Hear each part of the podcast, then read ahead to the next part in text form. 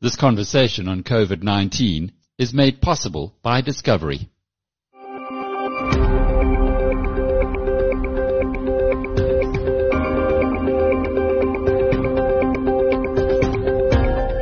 Hello, I'm Alec Hogg, and welcome to episode 72 of Inside COVID-19.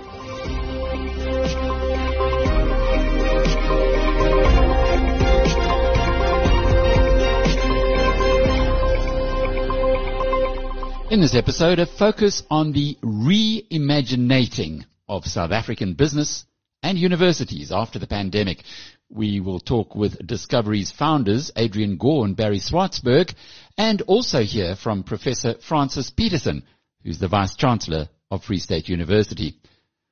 In the episode, we also investigate the racial gap in clinical trials for a coronavirus vaccine and hear how non-compliance from Europe's youth is causing a resurgence in the number of infections there and mortalities.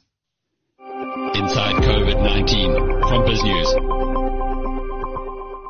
South Africa's coronavirus infections continue to slide with active cases falling another 4,000 on Wednesday and at the current 125,000 they're now at their lowest in over a month. But there were 259 deaths on Wednesday, taking total mortalities from the virus to above 11,000. Globally, however, new infections remain stubbornly high. 285,000 were registered on Wednesday, increasing the number of active cases to 6.3 million. India has now clearly taken over as the hottest spot on earth with 67,000 new cases on Wednesday that compares with 58,000 in Brazil and 54,000 in the USA. Between them, these three countries have registered over half of mankind's 20.8 million infections and 42% of the world's 750,000 deaths to the virus. Later in this episode, we'll hear a few times from various guests how collaboration is set to become a major factor in a post-pandemic world. It's already beginning to happen in Big Pharma, where Gilead, creator of the COVID-19 drug Remdesivir, has announced that it will work with 40 other companies in North America, Europe and Asia to produce enough of the drug to treat 2 million people by the end of this year. Competitors like Pfizer are stepping in to help produce the Remdesivir that's needed in the fight against the pandemic. Analysts say this is a heartening trend and many more collaborations will be required to vanquish COVID-19. Inside COVID-19 from BizNews. Discovery's Adrian Gore and Barry Swartzberg were the star attractions in the latest in a BizNews webinar series where we hear the stories from the founders of iconic South African companies. As the webinar drew to a close, they fielded a fascinating question about what business will be like after the pandemic. And that comes from Hassan Khan, who says, how has COVID changed Discovery's strategy? It's a great question. I mean, if anything, COVID, I hope it doesn't sound like, you know, um, trite, but if anything, it's accentuated the strategy. You know, so the issue of making people healthier or protecting them and the issue of resilience and all the stuff we've been trying to achieve. COVID, I think, has accelerated that, that, uh, that, that kind of trend. So everything about behavior, about technology, about purpose. I mean, COVID has accentuated everything. So to an extent, I mean, we've had to accentuate vitality, bring it into the home, you know, deal with gyms not being open at this stage, but but but uh, factually, it has accentuated and I think accelerated our strategy dramatically. So all of our partners are trying to figure out how they go move faster uh, in this direction. So, Alec, if anything, I think has endorsed the strategy. I think the challenge will be whether we can run fast enough to really capitalize on, on what a, a post-COVID world will be. So, uh, these are tragic, difficult times um, in every respect. But I think from a discovery perspective, um, I think the opportunities are pretty substantial um, as we move through this COVID period. That'd be my view. I don't know how Barry feels. Yeah, I mean, just, uh, Alec, the, uh, I mean, the, company's response has been unbelievable. Uh, from Discovery Health with under the, uh, Ryan Noach leadership there, they've done just really phenomenal work. uh, changed the products, got staff working from home, changed the products in our life insurance business in Vitality. It's, uh, I think the company response has been uh, significant, and I hope our clients have felt that. Not only in South Africa, and the U.K. as well, I think the response has been great. I think our clients, I mean, you know, people are exercising at home, and we're enabling that. And also to our international partners, you know, we've taken the learnings from South Africa and the U.K., and we've you know, helped our international partners as well. So I think it's been substantial work done. You know, it's been a, I think quite a major change to organizations. But I think there's been substantial work done and, and I think positive, you know, that, that, you know, during this tough time, you know, typically these kinds of companies don't do anything, you know, uh, stay close to their clients. But things like Vitality have enabled us to, to stay close to our clients. And and the future, when you have a look now at uh, a post-COVID South Africa? I think a, I think a post-COVID South Africa, I remain, I, I, think that we've understated how well the country's done. I mean, infection rates are coming down. I think the healthcare system has largely coped with it, both public and private. These are difficult times, and I'm, I'm, I'm not being, again, naively optimistic. I think the healthcare system has done pretty well. I think we've got massive economic challenges, but I remain of the view as tough as things are and as difficult as the debates are, I think we will move through this, Alec. Um, it's going to take a very concerted effort uh, between business and government to rebuild and to get back to economic growth. Not easy at all. I hope we'll hear more from the president over the next number of weeks about, you know, how things will loosen up and whatever. But I, I have to say we remain focused on our, on our purpose. We're building a bank in a very difficult time, which, as I said before, something we would do. And uh, as tough as it is, we will come through this. I'm pretty sure of that. Harry, I spoke this morning with Professor Francis Petersen, who is the Vice Chancellor of uh, Free State University. He was formerly Deputy Vice Chancellor at UCT. And he's been interviewing a lot of executives and uh, chief executives, and he shared a little bit of that. We'll, it'll be on our Inside COVID program tonight. And he was saying that the big thrust that came through was that businesses understand collaboration is the next big story. That it's not the old story uh, that that we might have gone into COVID with, but to get out of this, we need to collaborate not just um, business with businesses with other businesses, but very much business with government, and to almost have this concerted effort that perhaps COVID will end up being a good thing uh, in the long run for for the strategy of the country. Is there any sense in that? Definitely. I think that uh, you know in today people it's specialized and it's very difficult to be all things to all people as an organization. You know, you got to focus on what you're good at and what you can do as an organization. And I think that applies to governments, applies to all organizations. You got to specialize in what makes you good as an organization and then collaborate with others that can offer services and, and products that can, you know, um, can augment what you're currently doing. I mean, we do that all the time. And we, I mean, we're a partner to other large, uh, insurance company. So it's our business model. We embrace it. We, we like to collaborate with others. We, I think we make good partners uh, internationally and in South Africa. And I think that's exactly what, what it's going to be about, about people becoming more and more specialized in what they're doing and, collaborating more and, working together. You know, and I, I, I couldn't agree more with that, Professor. And I think the government here in South Africa, if it embraces private sector together with government, we could do such fantastic things together. But Adrian, last question for you before we go. What makes a good partner? Um, I think trust and collaboration, frankly. I think those points you've raised. I mean, obviously you need commonality of, of vision and purpose and aggression about market and whatever. But I think a good partner is about shared values, about trust and collaboration. And I think, Eric, to your earlier point, I think, you know, a lot of the debate about the new world is do you work at the office or do you work at home? It's not about those physical things. I think that the, the companies that will thrive are the ones where the intangible issues of values, of purpose, you know, are, are completely alive. And I think Barry's point, collaborating with partners that you trust, um, that you can build with, that you can rely on, um, is fundamental. And uh, I think we've done a good job of that. I think it's good for us for the future. So these are tough times, but I think uh, very profound times. Inside COVID-19 from BizNews.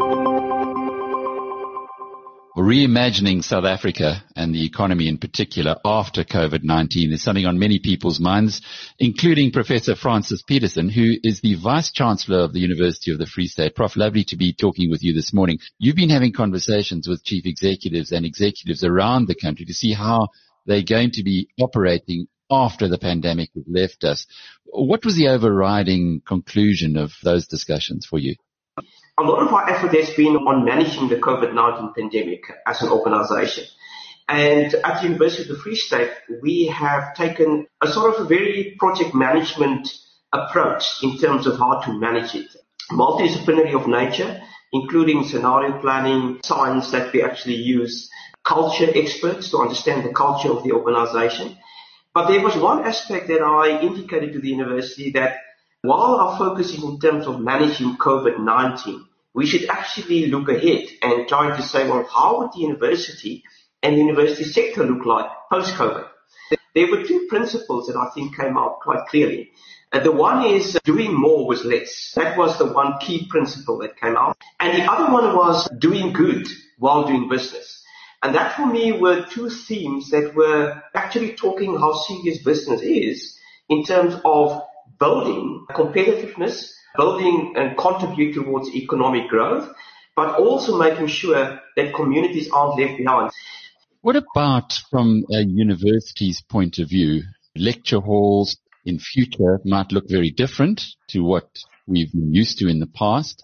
How are you reimagining that side of the business in actually educating the learners? So I do see that universities, and I want to say that we've got 26 public universities in South Africa. And those universities, there's probably only, with the exception of UNISA, all of those other universities are residential universities.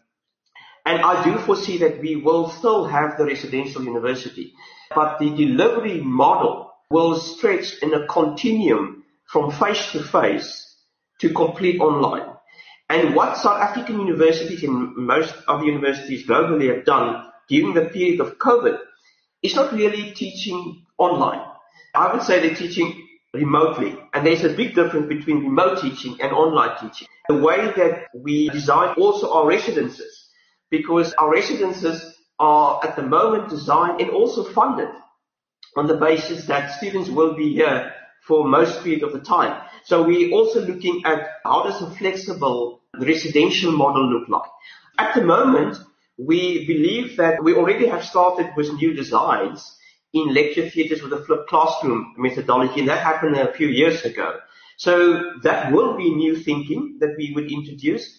We also will have to repurpose some of it because our members of staff, there will be certain categories that actually can work 95% from home or remotely. And I say 95% because I think there still need to be some social engagement that needs to happen. And therefore, you probably need hot desks for those in those offices could also be repurposed. That repurposing, Alec, is one of the things that I've been arguing in our university and we are now taking it forward is the creation of what we call the interdisciplinary center for digital futures. And what I've been arguing is to say that the university, there are three values that the university has that we can convert in a value proposition to society. The one would be to say that we've got seven different faculties in our university, but most universities have got different faculties. If you create the ability for those disciplines to be able to blur one another, then you create sort of new thinking on the edges. Secondly, if you have a very robust engagement with private sector industry and commerce as a university, so we've got our advisory boards, we've got our entrepreneurial thinking, we've got research and projects. So I want to see the university campus as a buzz of society and the economy engaging. And then thirdly, if you've got a knowledge of the deep digital futures or 4IR technologies such as machine learning, artificial intelligence, big data, high performance computing, all of those, and you have the ability to mix all of those three into one, and you say the outcome should be a benefit of society. You then start to really address or could address global issues because global issues is not disciplinary of nature as you would know.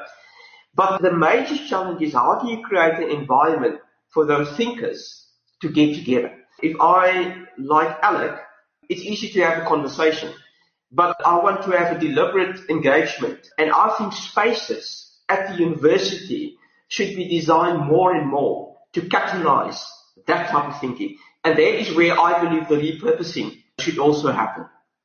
Very exciting future. How far away are you from it? Well, at the moment, we started towards the end of last year by just getting groups together where there's already this sort of thinking happening and where we have digital input that is infused in that. So we thought, we call it sort of brown bag sessions that we have. And for the first, well, in fact, the past eight months, we're a series of those engagement. There's, there's already about over 50 of those engagement happening.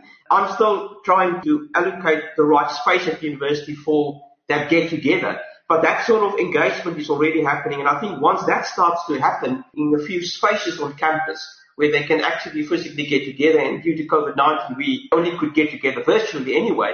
That momentum is going to kick up. I think it's going to grow uh, extensively and probably exponentially. And in my conversations with the private sector, with the executives, I also mentioned that and Ah, you could clearly see most of them would like to get involved because there's agriculture, there's health, there's the finance sector, there's the mining sector.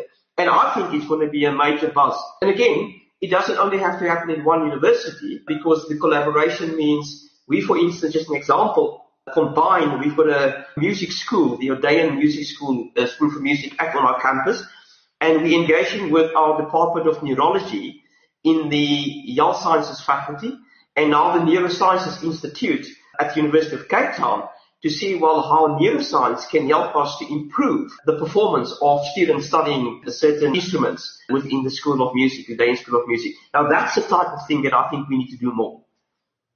And a big change from the past, accelerated by COVID-19. absolutely, absolutely. Inside COVID-19 from BizNews. Our next story looks at the race gap in clinical trials for COVID-19 vaccines.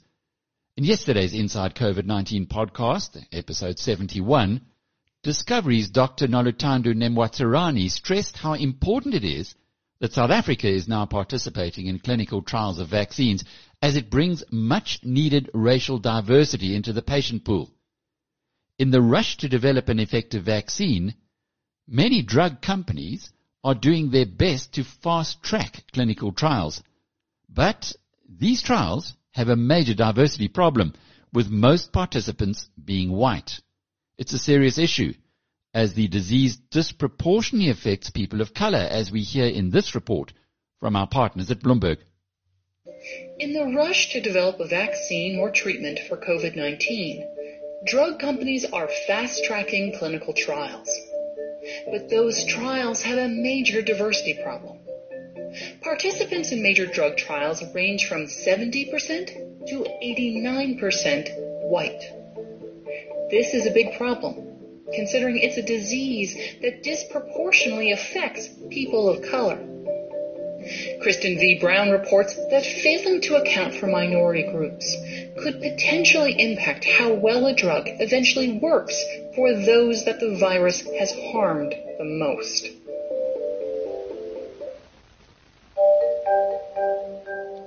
COVID-19 is not an equal opportunity threat. Over the past six months, Black, Latino, and Indigenous Americans have suffered more from the virus than anyone else. The statistics here can be shocking. For example, in cases where race is known, black lives have accounted for more than 22% of the national death toll, even though they make up about 13% of the population. So I was surprised when I took a look at who has participated in clinical trials for COVID-19 vaccines and treatments. It turns out that at least so far, most of them have been white. You might wonder why this matters. After all, race is not biological. It's a social construct. But the more we understand about human biology, the clearer it is that a person's individual biology can influence certain things, like whether they are more susceptible to certain diseases or if certain drugs work for them. This can be connected to genetics or the environment you grew up in, and both of those things can be connected to race. So if you know that a disease especially impacts minority populations, it's really important to make sure that those populations are represented in clinical trials. I talked about this with John Beigel, a researcher at the National Institute of Allergy and Infectious Diseases, who has worked on multiple early stage clinical trials for COVID 19. The way I would frame it is that the diversity should match the scientific objective. If the objective is determining efficacy and understanding how the vaccine prevents disease in different populations and how effective it is in different populations, then that diversity is very critical. The last thing that you would want to do is roll out a public health intervention and not understand the impact that it had for the different populations that you're trying to cover. Now, it should be clear, race is not the only variable connected to why a person responds to a vaccine and another one doesn't. Age can also matter, so can other underlying medical conditions. You could also give the exact same vaccine to two different white men in their 50s, and the vaccine might work for one of them, but not the other. Biology can just be mysterious sometimes. There is still so much we don't know. But we do have clear examples of where race is a factor.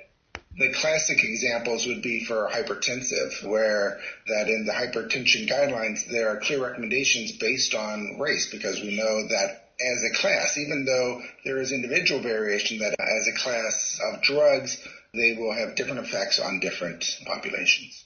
Another example that comes to mind is asthma. Black and Latino children are known to not respond as well to albuterol, which is the most popular medication on the market to treat asthma attacks.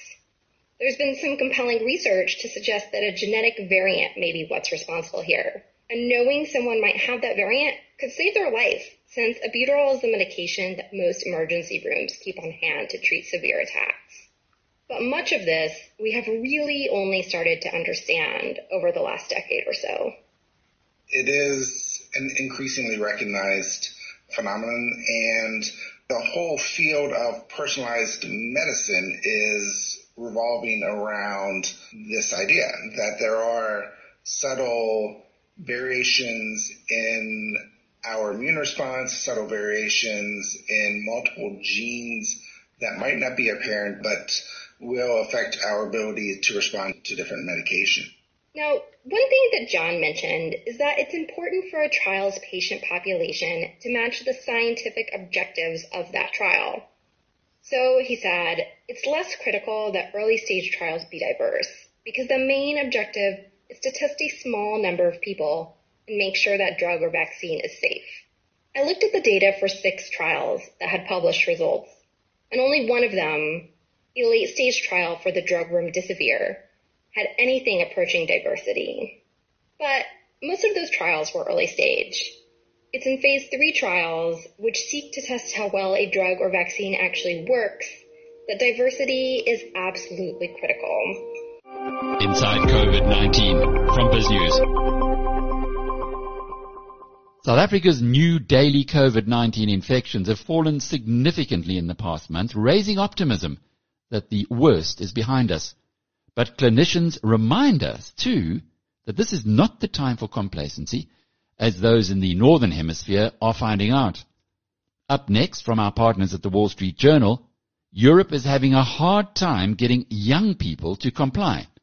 Coronavirus cases are rising as the young adults tire of social distancing. For months, Europe was under a lockdown during the pandemic. Borders were closed, people stayed home, and the number of coronavirus cases plummeted. Now restrictions are lifting, and in some places cases are rising, especially among young adults. The Wall Street Journal's Bojan Pancevski is covering the story from Berlin. Hey there, Bojan. Hi there. Hello. And Bojan, we're seeing a rise in cases in Europe, especially among young people. Why is this happening? Yeah, well, you see, Mark, it's been like six, almost six months of this pandemic, and people and especially young people seem to be growing tired of the measures, right? I mean, they, of course, they know what the measures are. I think at some point all of them have respected the measures as much as they could, but now you see a sort of a widespread fatigue with the restrictions and people, you know, are just kind of eager to get on with things. What happens here in Berlin, in fact, in a park around the corner from where I live, you pretty much have almost every night a illegal sort of mass party of ranging from dozens to hundreds of young people in their teens or in their early 20s who kind of congregate with music. You know, they have this internet speakers and they play their own music and they bring their own booze and some of them bring their own drugs. And they just have these parties because the clubs are closed and Berlin is famous for its club scene. You know, it's one of the sort of landmarks of the city, really. It's one of the tourist attractions of the German capital, the nightlife. And, you know, it's all shut down. It's been shut down since March. And I guess young people have found a way to kind of circumvent that. And that's also true of other cities in Germany. You know, you have more or less sort of clandestine parties. Some of them are not that clandestine. They take place, you know, in Frankfurt a couple of weeks ago. There was a big impromptu party in a central square to the point where the police had to intervene and there was some sort of altercation. People were throwing bottles at the police and so on. So we have parties taking place. We also have travel opening up across the EU. People can move once again. Is that also playing a role? Well, yes, authorities have said, medical authorities in several countries, including Germany, have said that the reopening of the borders on the continent and the restarting of the tourist season has played a role in the rise of the number of cases and spread of the infection. Essentially quite a few of the small outbreaks in Germany now are said by the authorities to be due to people coming back from tourist hotspots such as Spain and bringing the virus with them and then infecting their communities. So definitely that has been a factor. I mean, if you look at Greece and Croatia too and Spain, the three countries that have major tourism industries. All of them had a very low level of infection until, you know, July when tourism kind of restarted. And now all of them are reporting an uptake in figures to various degrees. Greece has a smaller uptake, but Spain has a huge uptake. And Croatia was down to zero before the tourist season started. And now they also are struggling with a resurgence of the infection.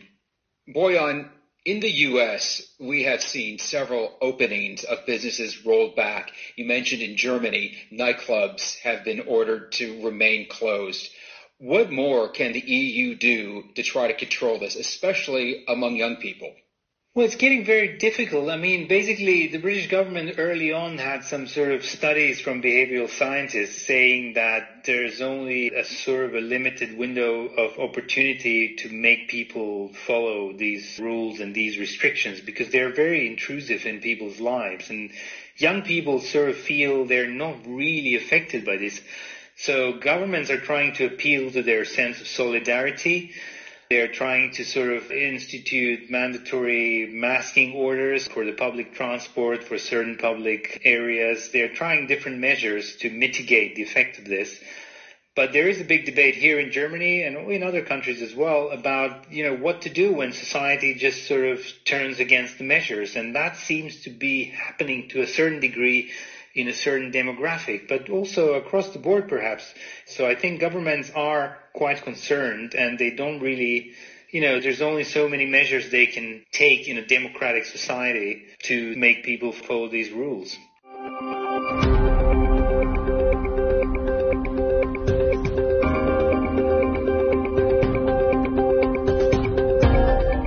This has been episode 72 of Inside COVID-19. The full interviews of the highlights that are featured in this podcast are available separately on the biznews.com website or the app, also by subscribing to BizNews Radio on Spotify or iTunes. Thanks for being with us. I'm Alec Hogg. Until tomorrow, cheerio. This conversation on COVID-19 was made possible by Discovery.